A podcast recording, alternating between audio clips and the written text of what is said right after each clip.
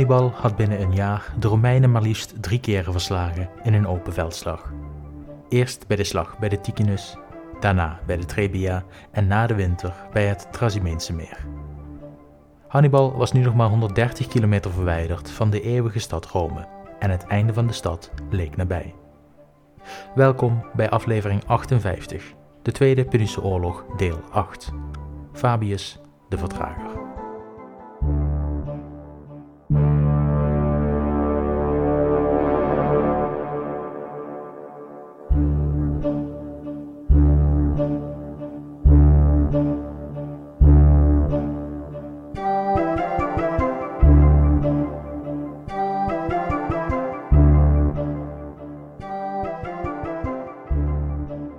Niet alleen had Hannibal in zijn korte tijd in Italië nu al meer dan 50.000 Romeinse soldaten gedood, zijn leger was na de zware tocht door het moeras weer volledig bevoorraad.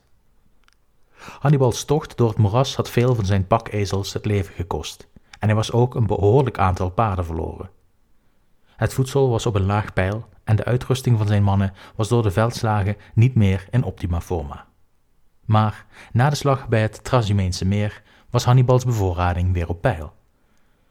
De door de Romeinse doden achtergelaten uitrusting werden overgeheveld naar de Afrikaanse infanterie, wat hen een behoorlijke upgrade gaf ten opzichte van hun eerdere uitrusting. Daarnaast had Hannibal de bevoorradingskaravaan van de Romeinen weten te overmeesteren, wat de Carthagers de beschikking gaf over voedselvoorraden en uitrusting voor de komende paar maanden. Wapens, bepansering, schilden, veldflessen, schoeisel, tenten, zadels, graan en voer werden in grote hoeveelheden geroofd van het gevallen Romeinse leger. Daarnaast verkreeg Hannibal 4000 pakezels uit de karavaan en werden er 6000 paarden geroofd van de Romeinen, 2000 bij het Trasimeense meer van Flaminius en nog eens 4000 door de hinderlaag die Maherbal had uitgevoerd op de vooruitgestuurde cavalerie van Servilius. Hannibals leger telde nog steeds 50.000 troepen en was nu deels voorzien van uitmuntende Romeinse uitrusting. De voedselvoorraden waren aangevuld en zijn cavalerie was weer op volle sterkte. Niets stond nu nog in de weg van een aanval op Rome. In Rome werd snel geschakeld om te kunnen beginnen met de voorbereidingen van de te komen belegering. Er werd besloten een dictator aan te wijzen voor de duur van zes maanden, met de opdracht Rome te redden en Hannibal te verslaan.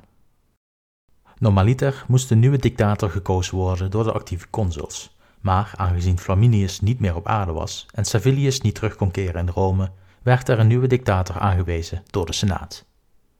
Men koos voor Quintus Fabius Maximus Cuncator, een bewezen veldheer die al eerder hoge functies had bekleed voor de Romeinen, waaronder het ambt van consul. Fabius was ook een omstreden figuur binnen de Senaat.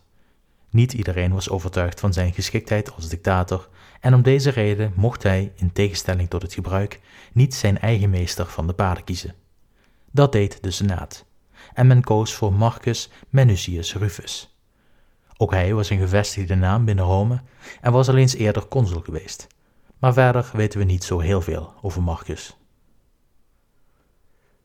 De relatie tussen de twee mannen was niet bepaald ideaal. Waar Quintus Fabius in meer calculerende aanpak van Hannibal voorstond, was Menucius met name geïnteresseerd in een snelle confrontatie waarin Rome Hannibal ditmaal zeker zou verslaan. Echter was Menucius slechts de meester van de paarden en had hij te luisteren naar Quintus Fabius, die alle imperium hield in zijn functie van dictator. De twee mannen begonnen direct met het voorbereiden van de verdediging van de stad. Ze lieten alle mannen van militaire leeftijd in de stad bewapenen om de stad te verdedigen tegen Hannibal.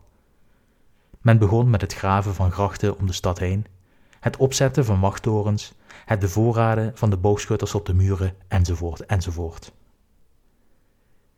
Fabius bleek effectief in zijn bevel en de verdediging van de stad werd met de dag beter. Echter, al deze voorbereidingen van een belegering van de stad bleken overbodig. Want Hannibal maakte een keus die historici tot op de dag van vandaag voor vraagtekens stelt. Hij koos er niet voor om Rome aan te vallen, maar nam een route oostwaarts, door de Apennijnen richting de Adriatische kust, en liet Rome zo volledig links liggen. Waarom koos Hannibal ervoor om oostwaarts te marcheren in plaats van in belegering van de hoofdstad van zijn vijand? Zou een belegering van Rome succesvol zijn geweest? Zou de oorlog over zijn na de plundering van de eeuwige stad, of zou het Hannibals einde betekend hebben? Ik zal met u kort de situatie schetsen en proberen te verklaren waarom Hannibal ervoor koos om Rome niet aan te vallen, terwijl Hannibal op zijn sterkst was en Rome op haar zwakst. Hannibal is natuurlijk een van de beste strategen uit de geschiedenis, en hij zal de keuze om Rome niet aan te vallen zeker niet hebben genomen zonder alle mogelijke voor- en nadelen in zijn hoofd de revue te laten passeren. Maar helaas voor ons zijn er geen bronnen beschikbaar waarin Hannibal ingaat op zijn keus, en blijft dus raden naar zijn motivatie. Wel beschrijven sommige bronnen dat Hannibal gezegd zou hebben dat hij achteraf spijt had van zijn keus om Rome niet rechtstreeks aan te vallen. Maar laten we kijken naar de situatie in Italië. Hannibal had 50.000 troepen tot zijn beschikking die sinds het Trasimeense meer weer voldoende bevoorraad waren. Kon hij Rome direct aanvallen? Het antwoord is ja. Rome was maar 130 kilometer van hem verwijderd en er waren geen legers meer die hem konden stoppen op zijn weg. En Rome zelf telde slechts twee legioenen, ofwel 10.000 troepen, die ook nog eens pas geleden gerecruiteerd waren en dus zeer onervaren waren.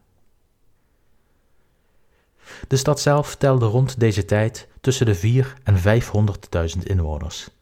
En de stad was qua formaat klein genoeg om te kunnen belegeren voor Hannibal.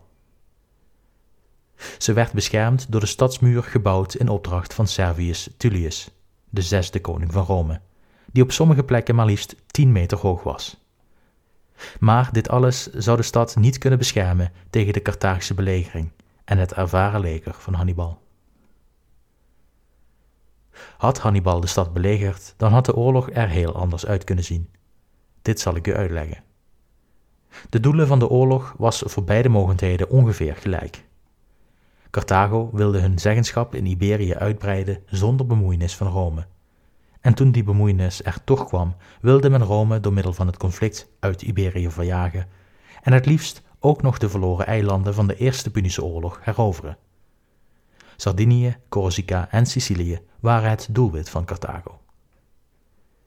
Met deze eilanden zouden zij weer de meesters van de Mediterrane Zee worden en zouden de Romeinen beperkt worden tot hun eigen leefgebied, het Italiaanse schiereiland. Rome wilde tijdens de Tweede Punische Oorlog ervoor zorgen dat Sicilië, Sardinië en Corsica behouden zouden blijven. En wellicht kon men ook in Iberië grond winnen voor de Republiek. Rome had in totaal elf legioenen op de been ten tijde van de slag bij het Trasimeense meer. Deze legioenen waren verdeeld over de doelen van de oorlog. Twee legioenen waren gestationeerd in Iberië onder leiding van de gebroeders Scipio, twee legioenen in Sardinië en twee in Sicilië om een landing van de vijand al hier te voorkomen. Eén legioen was gestationeerd in Tarentum in het zuiden van Italië en vier legioenen tussen Rome en Hannibal waarvan er twee vernietigd werden bij het Trasimeense meer en de andere twee vleugel lam waren door het verlies van de cavalerie. Had Hannibal de stad aangevallen, dan was Rome waarschijnlijk genoodzaakt geweest om de troepen uit Iberië, Sicilië en Sardinië terug te laten keren ter verdediging van de stad, wat de weg had vrijgemaakt voor de Carthagers om een invasie te beginnen. Maar Hannibal koos niet om de stad te belegeren. Hij koos ervoor om oostwaarts te trekken waren de risico's te groot. Vele historici schrijven dat Hannibal sterk beïnvloed werd door de Hellenistische wereld en hun manier van oorlogsvoeren. Een manier van oorlogsvoeren die voorschreef dat twee vijanden vrede zouden sluiten, wanneer redelijkerwijs duidelijk was dat een van de twee kampen niet meer kon winnen. Wellicht was Hannibal ervan overtuigd dat Rome zou overgeven wanneer hij maar genoeg veldslagen wist te winnen en wanneer de Romeinen zouden realiseren dat zij alleen nog maar meer zouden verliezen als ze door zouden gaan met vechten. Wellicht maakte Hannibal de inschatting dat een belegering van de stad meer risico's met zich meebracht dan nog een paar veldslagen aangaan op open veld. Een belegering zou immers maanden duren. Het zou betekenen dat de voedselvoorraden snel op zouden raken, omdat het leger lang op één plek zou blijven en hij zou kwetsbaar zijn voor aanvallen van snel teruggeroepen legers uit andere theaters. Misschien dacht Hannibal dat hij de oorlog kon winnen zonder zoveel risico te nemen. Daarnaast had Hannibal natuurlijk veel in contact gestaan met de nakomelingen van Brennus. En het is niet ondenkbaar dat het verhaal van Brennus hem ter oren is gekomen. Brennus had Rome weten te belegeren en in te nemen, maar het had de Romeinen niet tot overgave gedwongen. Waarom zouden de Romeinen ditmaal wel vrede zoeken als de stad veroverd zou worden? Daarbij wilde Hannibal de Romeinen niet volledig vernietigen. Hij wilde hun macht verzwakken door bondgenoten weg te lokken. En daarvoor moest hij niet de stad belegeren, maar naar het zuiden trekken, naar de Griekse handelssteden, Campanië, Samnium, Apulia, de plekken waar de steden van de bondgenoten gelegen waren, zodat hij hen kon overhalen de Romeinen te verraden en zich aan te sluiten bij Hannibal, zodat ze hun vrijheid terug zouden krijgen. Helaas voor Hannibal bleken de bondgenoten van Rome helemaal niet zo happig om de Romeinen te verraden. Immers was dit in het verleden al meermaals geprobeerd en iedere keer overwon Rome en kregen de verraders het heel zwaar te verduren. De angst voor Romeinse wraak was tot nu toe sterker dan de angst voor Hannibal. Dan hebben we ook nog de Romeinse manier van oorlog voeren. Kort uitgelegd, de vijand vernietigen of zelf vernietigd worden. Er was geen tussenweg. De kans dat Rome vrede zou sluiten wanneer duidelijk zou zijn dat ze niet meer konden winnen, was klein. Heel klein, zo weten we nu. Maar of Hannibal dit toen tijd ook al besefte, kunnen we helaas niet meer vaststellen. Er zijn hele hoofdstukken en artikelen gewijd aan de vraag of Hannibal Rome had moeten aanvallen en waarom hij koos voor het ene en niet het andere. Ik kan dit onmogelijk volledig behandelen in deze podcast en ik raad u dan ook aan om zelf op zoek te gaan naar deze teksten. Er speelt namelijk nog een hele hoop meer en het is zeker interessant om te lezen. Hoe dan ook, het bericht dat Hannibal niet op de stad afkwam, moet voor een collectieve opluchting gezorgd hebben bij de bevolking. Fabius kon de verdedigingswerken stoppen en zich voorbereiden op een campagne buiten de stad. Een campagne die anders zal zijn dan alle vorige. Maar wie was Fabius eigenlijk? Zijn volledige naam voor zijn dictatorschap luidde Quintus Fabius Maximus Verrucosus. Hij was een telg uit de gens Fabia en de eretitel Maximus, ofwel de grootste, was enkele generaties voor hem verkregen door een van zijn voorvaderen. Door iemand die u bekend moet zijn. Namelijk de man die zich als meester van de paarden in de senaat aan de voeten wierp van toenmalig dictator Lucius Papirius Cursor, om te smeken om vergiffenis. Hij was actief tijdens de Samnitische oorlogen en had in 325 voor Christus een grote overwinning behaald op de Samnieten, door het bevel van zijn dictator om niet aan te vallen te negeren. Ik zal u helpen. Het was zijn voorvader Quintus Fabius Rullianus, die als eerste in de familie de eretitel Maximus ontving voor zijn grootste daden in de Samnitische oorlogen en de talloze oorlogen met de Etrusken, Latijnen en Umbriërs. Enfin, tot zover de quiz. Zijn voorvader Rullianus ontving dus de titel Maximus, maar onze Fabius draagt naast Maximus nog twee bijnamen. De eerste bijnaam is Verrucosus, wat iets betekent als vol vratten, omwille van de vratten op zijn bovenlip. Niet echt een flatterende bijnaam, maar Fabius was ook niet bepaald een noemenswaardig figuur geweest. Hij stond bekend als een stil en teruggetrokken kind zonder eigenschappen van een groots politicus. Hij wordt zelfs neergezet als traag van begrip. Maar eenmaal jong volwassen laat Fabius steeds meer zien dat achter zijn teruggetrokken karakter wel degelijk een groots staatsman schuilt.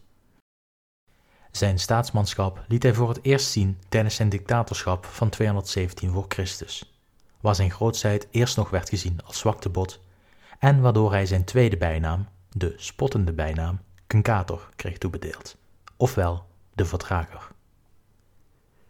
Want Fabius besloot als dictator een andere tactiek te hanteren dan zijn voorgangers. Hij zou Hannibal niet in open veld bevechten met een gigantisch leger. Hij zou niet in een valstrik gelokt worden en hij zou niet uitgelokt worden. Fabius bedacht een strategie die bekend zal komen te staan als de Fabius-strategie. Namelijk Hannibal op korte afstand blijven volgen, hem op blijven jagen, zijn mannen geen rust gunnen en zijn logistiek blijven verstoren met het doel zijn leger met het verloop van de tijd te verzwakken. Hij zou Hannibal blijven volgen, steeds op strategische voordelige plekken zijn kamp opslaan, zodat Hannibal maar één kant op kon, en er tevens met zijn nabije aanwezigheid voor zorgen dat bondgenoten te bang waren om loyaliteit aan Hannibal te zweren. Toen Hannibal eenmaal besloten had om Rome niet aan te vallen, trok hij zoals gezegd oostwaarts, door de Apennijnen richting de oostkust van Italië aan de Adriatische Zee. Fabius liet de mannen die hij hals over kop had gerecruiteerd voor de verdediging van Rome hun spullen pakken, om achter Hannibal aan te marcheren.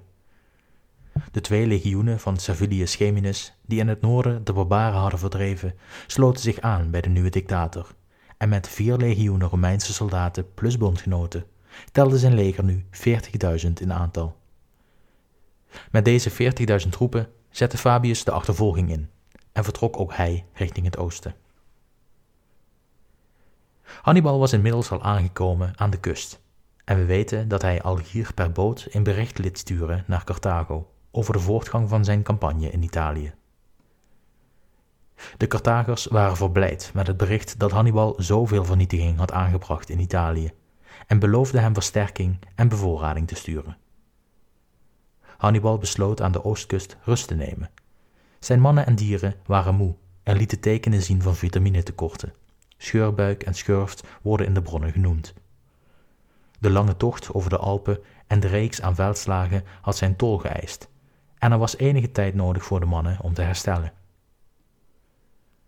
Hannibal liet aan de oostkust de rijke landbouwgronden leegroven op zoek naar rijk voedsel, wat in deze regio genoeg voorhanden was. Zijn mannen deden zich te goed aan graan, groente, vlees, vis, druiven, olijven, wijn en ander voedsel rijk aan vitamine.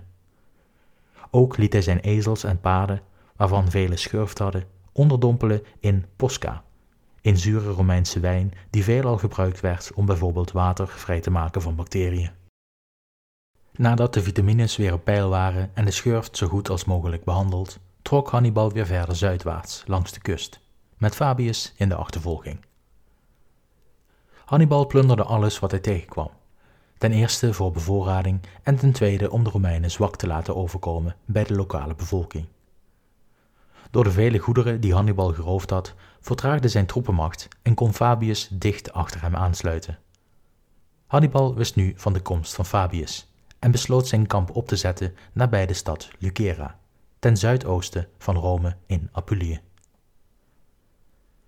Fabius volgde en zette op enkele kilometers van het kamp van Hannibal zijn eigen kamp op. Hij koos de plek van het kamp met uiterste precisie, aandacht bestedend aan de verdedigbaarheid van de locatie. Hij zette het op op een heuvel, zodat geen enkele vijand zo gek zou zijn het aan te vallen. Hannibal moet gedacht hebben dat de Romeinen wederom een vechtlustige en impulsieve generaal achter hem aangestuurd hadden, en dus gaf hij het bevel aan zijn leger om richting het Romeinse kamp te marcheren. Hij stelde zich op in gevechtsformatie op de vlakte voor het kamp, in afwachting van een Romeinse reactie. Maar Fabius gaf geen reactie. Hij keek vanuit zijn kamp hoe hij werd uitgenodigd voor een gevecht, maar hij besloot zijn kamp niet te verlaten. In deze tijd een teken van zwakte, maar Fabius hield voet bij stuk, ondanks dat zijn meester van de paden schande sprak over deze oneervolle strategie. Maar Fabius zijn strategie was er een van de lange termijn hij wist dat zijn onervaren leger geen kans maakte tegen Hannibal in een open gevecht, en dus bleef hij in zijn kamp. Hannibal bleef lang genoeg buiten het kamp van Fabius wachten tot hij de morele overwinning behaald had en trok toen terug. Eén of enkele dagen later besloot Hannibal Fabius nog eens uit te dagen. In plaats verder zuidwaarts te trekken, trok Hannibal vlak langs het kamp van Fabius terug naar het westen, door de Apennijnen. Met zijn hele kolonne trok hij voorbij aan het kamp, wellicht in de hoop de Romeinen uit te lokken. De Romeinse officieren in het kamp stonden te popelen de Carthagers aan te vallen, en Marcus Minucius, de meester van de paden, drong aan op de aanval. Maar wederom hield Fabius voet bij stuk. Hij was op geen enkele wijze uit de tent te lokken. Hij zou zich niet laten verslaan door Hannibal. Hannibals leger trok aan het kamp voorbij richting het westen door de Apennijnen om terecht te komen in de rijke landbouwgronden van Campanië, met Fabius op korte afstand achter hem. Campanië was het volgende doel van Hannibal. Het was een van de eerste gebieden die Rome had veroverd. Het was rijk aan grondstoffen en diende als graanschuur voor Rome. Grote steden van Romeinse bondgenoten als Neapolis en Capua lagen in dit gebied, en Hannibal was menens deze steden te laten overlopen. Als Campanië zou vallen, zou de positie van Rome ernstig verzwakt worden. Hannibal en zijn leger trokken dus weer westwaarts door de Apennijnen, recht door Samnium, waar het leger al het bruikbare op de route roofde en wat overbleef werd in brand gestoken. Hannibal probeerde met dit geweld de machteloosheid van Rome aan te tonen, en het moet niet gemakkelijk zijn geweest voor Fabius om toe te kijken hoe Hannibal gigantische schade aanrichtte in het Romeinse land. Maar Fabius bleef koel. Hij loodste zijn 40.000 soldaten door de Apennijnen, op korte afstand van Hannibal, steeds verkenners vooruitsturend om zeker te zijn dat hij niet in de val zou lopen, zoals al zijn voorgangers. Eenmaal uit de Apennijnen en in Samnium kwam Hannibal aan in Campanië, meer specifiek in de Ager Falernus, een lap grond ten noorden van Capua dat een van de vruchtbaarste in Italië was. Het was de graanschuur van Rome en zorgde voor rijkdom in de regio van Capua. Voor we beginnen aan de gebeurtenissen in de Ager Falernus wil ik eerst de situatie schetsen van het gebied. De Ager Falernus was slechts via enkele routes toegankelijk voor een leger zo groot als die van Hannibal. Het gebied werd aan de noord- en oostkant ingesloten door bergen en in het noordoosten van het gebied was een doorgang, een soort bergpas tussen beide berggebieden in, waardoor Hannibal het gebied binnenmarcheerde. Aan de oostkant waren de bergen te talrijk en het gebied te ruig om met 15.000 man doorheen te kunnen marcheren, zeker met 40.000 Romeinen achter je aan. Aan de westkant van de Ager begon de Middellandse Zee en aan de zuidkant markeerde de rivier de Liris het einde van de Ager Falernus. De rivier waaraan de grote stad Capua lag en die tegenwoordig de Gargliano heet. Op de website zal ik een kaartje plaatsen van de situatie, zodat het nog duidelijker wordt. Waarom vertel ik u de situatie van dit gebied? Omdat Hannibal zich in een ongelukkige positie had gemanoeuvreerd zonder het te realiseren.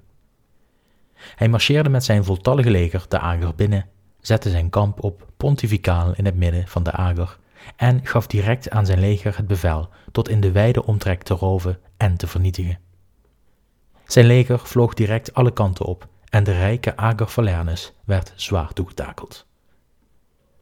Fabius, die in Samnium twee dagen achterstand opliep ten opzichte van Hannibal, was inmiddels ook bij de noordelijke toegang van de Ager Falernus aangekomen. De rookpluimen reikten al tot in de hemel toen de vallei zichtbaar werd. De Carthagers maakten er een show van. Vanuit Capua, na Rome de grootste stad in de republiek, kon de bevolking zien hoe een rijke landbouwgronden onbestraft vernietigd werden door Hannibal. Wat de bevolking ook kon zien was dat de dictator inmiddels was gearriveerd op de Ager, maar niet om Hannibals plunderingen te stoppen. Men zag hoe Fabius een kamp opzette op hoger gelegen gebied, aan de flank van de toegangsweg vanuit het noorden. Fabius had een plan om Hannibal in de Ager te houden. Hij liet 4000 van zijn beste troepen de toegangsweg vanuit het noorden blokkeren door een apart kamp te laten bouwen direct aan de toegangsweg.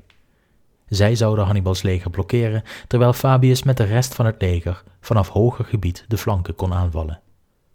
De oost- en westkant van de Ager waren geen optie voor Hannibal, gezien daar de zee en de bergen een ontsnapping onmogelijk maakten. Ten zuiden liet Fabius troepen uit de steden positie innemen langs de rivier de Liris. Als Hannibal de rivier probeerde over te steken, kon Fabius hen in de rug aanvallen. Er was geen ontkomen aan. Er zou in de Ager hoe dan ook een gevecht plaatsvinden. Een gevecht op Romeinse voorwaarden, op open veld, zonder ruimte voor trucjes. Hannibal had op zijn beurt gehoopt dat Capua hem vriendelijk gezind zou zijn. Zeker weten we dit niet, maar de kans bestaat dat Hannibal had gehoopt de stad voor zich te winnen, als bleek dat de Romeinen niet in staat waren hun landbouwgronden te verdedigen. Met Capua als zijn bondgenoot zou Hannibal een zeer strategisch gelegen bondgenoot verkrijgen. Als Capua hem trouw zou zweren, zouden de kleinere steden het voorbeeld van Capua waarschijnlijk volgen. Maar zover kwam het niet. Capua bleef, voor nu, trouw aan Rome. En zonder Capua als bondgenoot zat Hannibal vast in de Ager Falernis. Hij kon niet ontsnappen. Zijn leger plunderde zo hard als ze konden in de hoop een reactie van Fabius uit te lokken, maar die bleef wederom uit. Fabius weigerde te vechten als het niet op zijn voorwaarden zou gebeuren, en Hannibal deed precies hetzelfde. En dus ontstond er een padstelling. Een padstelling waarvan Fabius uiteindelijk de overwinnaar zou zijn, als Hannibal niets zou doen. Hannibal zat vast in een vlak gebied, en langzaam maar zeker begonnen de geel en rood gekleurde bladeren van de bomen te vallen. De winter kwam eraan. Hannibal moest uit de ager zien te geraken. Zijn leger had dan wel net de rijke ager geplunderd en een hoop voedsel weten te roven. Maar zijn leger was zo groot dat dat voedsel alweer snel op zou raken. Als hij de winter in de ager zou blijven, dan gaf hij de Romeinen de kans om hun posities aan te vullen met meer mannen. Zoveel meer mannen, dat Hannibal uiteindelijk in aantallen overtroffen zou worden. Met het verstrijken van de tijd zouden zijn overlevingskansen alleen maar slinken. En aangezien de Ager Falernis al zeer grondig geplunderd was, was er in dit gebied niets meer voor Hannibal te behalen. Hannibal besloot dus te vertrekken, maar de enige keuze die hij moest maken was hoe. Via het noorden langs Fabius of zuidwaarts over de Liris. Welke route Hannibal ook zou kiezen, hij zou er hard voor moeten vechten en zijn leger zou ernstig verzwakt worden. Maar u voelt hem misschien al aankomen. Hannibal had een plan. Net voor de winter definitief aanbrak, gaf hij zijn mannen het teken om goed te eten en op tijd naar bed te gaan, zodat ze goed uitgerust zouden zijn voor de ochtend erna. Die nacht en hele vroege ochtend, toen de zon nog niet op was en de ager bedekt werd door duisternis, zagen Fabius' wachters dat het kamp van Hannibal leegliep. De fakkels die de hele nacht gebrand hadden, doofden, en er vertrok een lange sliert vanuit het kamp richting het noorden, richting de doorgang waar Fabius het tweede kamp had opgezet. De kolonnen van Hannibal droegen fakkels, zodat men kon zien in de duisternis. Maar het grote nadeel was dat ook de vijand hen kon zien. De kolonne bewoog langzaam richting het noorden, de pas naderend. In het tweede kamp, dat de route moest blokkeren, gingen de alarmbellen af. De 4000 troepen maakten zich op voor de confrontatie. Ze marcheerden uit het kamp, zetten zich op in gevechtsformatie en wachtten geduldig tot de kolonne dichterbij kwam om de frontale aanval in te kunnen zetten en de kolonne tegen te kunnen houden. De route naar de bergpas was omringd door een aantal kleine heuvels, waar de kolonne tussendoor manoeuvreerde. Hierdoor was het moeilijk te zien hoe de kolonne was ingedeeld en welke tactiek Hannibal eventueel zou kunnen gebruiken tijdens de confrontatie. De kolonne kwam steeds dichterbij en toen zij op enkele honderden meters waren, besloten de 4000 troepen de aanval in te zetten en men maakte zich door de hellingen naar de kop van de kolonne. Eenmaal dichtbij zetten ze de aanval in en sprintten ze op de kop af, maar een reactie bleef uit. De kop bleef stoïcijns doorlopen, zonder zich op te stellen voor de aanstormende Romeinen. Toen de 4000 troepen dichterbij kwamen, zagen ze dat de kolonne bestond uit iets heel anders dan dat ze verwacht hadden. Hannibal had namelijk duizenden ossen die hij had geroofd van de talloze landbouwgronden het kamp uitgestuurd, begeleid door dienaars uit zijn kamp, met brandende takken aan hun horens vastgemaakt, zodat het leek alsof er een leger met fakkels was. Even stonden de Romeinse troepen vertwijfeld te denken wat te doen, toen plots van de hellingen 2000 lichtbewapende Iberiërs hen aanvielen. Ondanks dat de Iberiërs in aantal minder waren, wisten ze de Romeinen lang bezig te houden. Ze waren sneller dan de zwaar bewapende Romeinen en meer gewend om te vechten in ruig terrein. Het doel was de Romeinen zo lang mogelijk bezig te houden, zodat Hannibal via een route enkele honderden meters naar het oosten aan de andere kant van de hellingen onopgemerkt zijn weg vond uit de Ager. Met zijn voltallige leger, zonder fakkels en zonder geluid, marcheerden zijn mannen onder de dekking van het tumult en de duisternis voorbij aan het lege kamp van de Romeinen. Maar waar was Fabius? Was het niet zijn plan om de Carthagers in de flank aan te vallen, zodra de 4000 Romeinen hen tot stilstand hadden gedwongen? Terwijl de geluiden van het gevecht het kamp van Fabius binnenschalden, weigerde hij zijn kamp te verlaten. Hij wist wie zijn tegenstander was. Hij zag geen hand voor ogen en hij kon niet zien hoe het gevecht in de hellingen zich ontvouwde. Hij had geen zicht op de directe omgeving en niet geheel onterecht dacht Fabius dat zodra hij zijn kamp zou uitmarcheren, Hannibal hem zou verrassen met een valstrik. Hij besloot geen actie te ondernemen, uit angst voor Hannibals sluwheid. Zijn officieren en Minutius maanden de dictator actie te ondernemen. Romeinse eer verplichtte hem hiertoe. Hannibal moest in de ager blijven of bevochten worden. Hij kon niet ongestraft de ager verlaten om ergens anders weer opnieuw te plunderen. Alle kritieken en dringende verzoeken waren bij Fabius aan dove oren gericht. Hij bleef in zijn kamp. Hannibals leger marcheerde via de oostkant, langs de hellingen, langs het lege kamp van de 4000 soldaten uit de Ager Falernis. Zijn afleiding had gewerkt en zijn voltallige leger wist te ontsnappen. Toen zijn leger eenmaal de pas bereikt had en de Romeinen hem niet meer konden blokkeren, stuurde hij een deel van zijn cavalerie richting de kolonne om de Romeinen te bevechten. De 4000 mannen vochten als leeuwen, maar vele van hen vielen in een poging duizenden ossen in de ager te houden. Met de eerste stralen van de ochtendzon werd duidelijk wat er zich had afgespeeld voor de ogen van Fabius. Zijn 4000 mannen waren grotendeels gedood en Hannibal was ontsnapt uit. Het feit dat Fabius Hannibal had laten ontsnappen kwam hem op veel kritiek te staan in Rome. Zijn officieren en Minucius zorgden ervoor dat de Senaat te horen kreeg hoe Fabius had verzuimd Hannibal aan te vallen en dat hij Hannibal ongestraft liet plunderen om hem vervolgens te laten vertrekken met de rijkdommen van Campanië zonder hem een stroberete in de weg te leggen. De Senaat sprak schande. Hoe kon Fabius zich zo onromeins opstellen? Had hij geen eer? Fabius kreeg intussen de bijnaam Cuncator, wat de vertrager betekent. Deze spottende naam werd hem gegeven om de draak met hem te steken. De kritiek vanuit Rome werd steeds luider en de politieke druk op Fabius nam steeds meer toe. Zo erg dat het erop leek dat Fabius terug zou moeten keren naar Rome, om zijn acties en tactieken te verdedigen en de Senaat eraan te herinneren dat hij het imperium bezat tot aan het eind van zijn termijn, en niemand anders. Zover kwam het nog niet. Voor nu moest Fabius slechts constateren dat hij spottend Cuncator genoemd werd in Rome, een titel die, hoewel spottend bedoeld, uiteindelijk zou uitgroeien tot geuzennaam. De vraag waarom Fabius niet zijn kamp uitkwam is nog steeds niet beantwoord. Historici denken dat het echter de juiste keuze was van Fabius. Immers waren de omstandigheden in het voordeel van de Carthagers. Hannibals leger was zeer ervaren door de zware gevechten en de campagne die zij al afgewerkt hadden. Daarnaast had Hannibal al meermaals bewezen uitstekend uit de voeten te kunnen in het donker. Fabius' leger was daarentegen allesbehalve doorgewinterd. Sterker nog, een groot deel van zijn leger had nog nooit een winter tijdens een campagne doorgebracht. Het waren veelal zeer jonge en oude mannen, pas enkele maanden eerder gerecruiteerd uit noodzaak Rome te verdedigen. Zijn mannen waren getraind terwijl ze in achtervolging waren van Hannibal en hadden nog nooit eerder samen gevochten.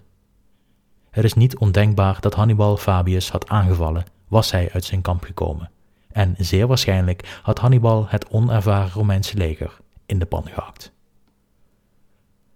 Fabius de Vertrager hield vast aan zijn tactiek. Laat je niet uit de tent lokken en vecht alleen met strategisch voordeel. En dus liet hij Hannibal ontsnappen om hem op korte afstand te blijven achtervolgen. Hannibal trok weer de Apennijnen in, wederom richting het westen, met Fabius op korte afstand. Het was hem gelukt te ontsnappen uit de levensgevaarlijke situatie, en de manier waarop was wederom briljant. Het verhaal van Hannibals ontsnapping uit de Ager Falernis wordt stevast in ieder verslag van de antieke historici geroemd en wordt tegenwoordig nog vaak bestudeerd en onderwezen. Hier wil ik de aflevering graag afsluiten. In de volgende aflevering blijven we Fabius en Hannibal volgen door de Apennijnen, waar Fabius blijft vertragen en uiteindelijk op het matje geroepen wordt in Rome. Althans, hij ergert zich waarschijnlijk zo erg aan het gekakel in Rome dat hij hen op het matje roept. Wat betekent dat Minucius het tijdelijke bevel krijgt over het leger van Fabius. En wat Minucius vervolgens doet, dat verwacht u nooit. Enfin, dat allemaal in de volgende aflevering. Voor nu, zoals altijd, wordt u weer bedankt voor het luisteren en hopelijk tot de volgende keer.